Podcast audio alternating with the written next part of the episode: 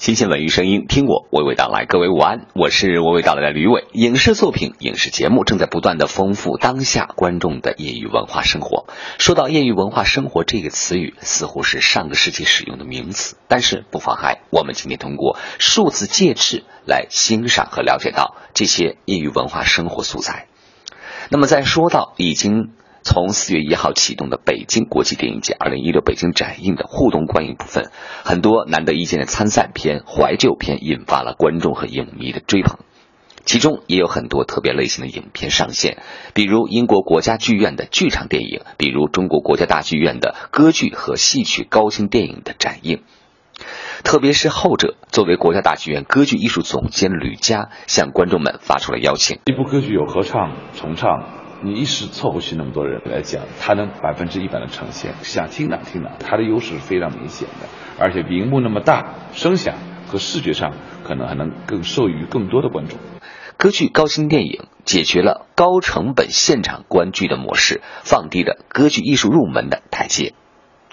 北京展映单元展映的三百部中外佳片当中，国家大剧院的原创歌剧《骆驼祥子》、经典的《卡门》《诺尔玛》这三部高清艺术电影，期待为观众带来全新的观演体验。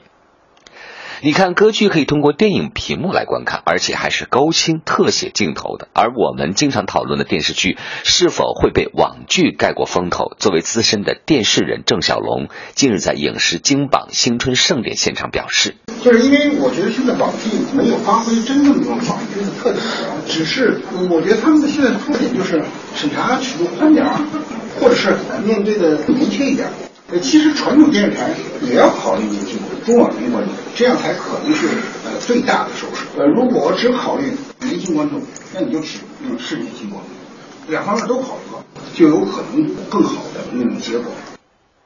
而在谈到会不会担心将来很多人只通过手机机、其他掌上客户端等电子产品来关注影视作品时，郑晓龙更是坦言。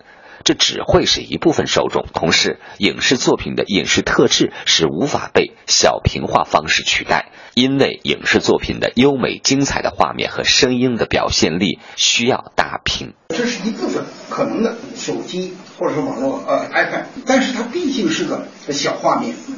我觉得看剧还是要画面大点好看，还是坐在那儿嗯踏踏实实的好看。在一个手机上看，那跟听说书差不多。啊，你将来还有一个办法，就是听剧，是吧？耳机上听，我觉得也也可能，呃，可能更大范围内观众。但是实际上，我觉得，呃，影视剧还是影视，呃，画面和声音的艺术。那么小，只是呃知道个大概。你知道了这个大概之后，呃，是因为没有时间，呃，或者是没有条件去看大荧幕，所以说他只能选择这种小的手机，呃，在路上听听，呃，在不是在路上看看。回到家里，很少有人拿手机在那看电视。回到家里没电视，你拿手机看，我觉得也很奇怪。这是一个看电视的，就是技术发展产生的一种可能。将来还有可能五 G 出来的时候，据说电视是不用这儿拿一个东西在立体式，那那是新技术发展。所以说这个，我觉得不代表什么。下面来听新歌。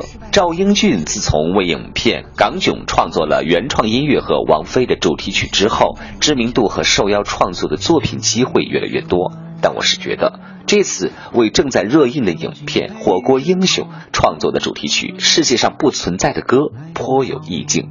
一起来听吧。这里是文艺大家谈之午间，和你娓娓道来。有兴趣和我交流，马上来关注微信公众服务订阅号 CNR，每天和你聊文艺。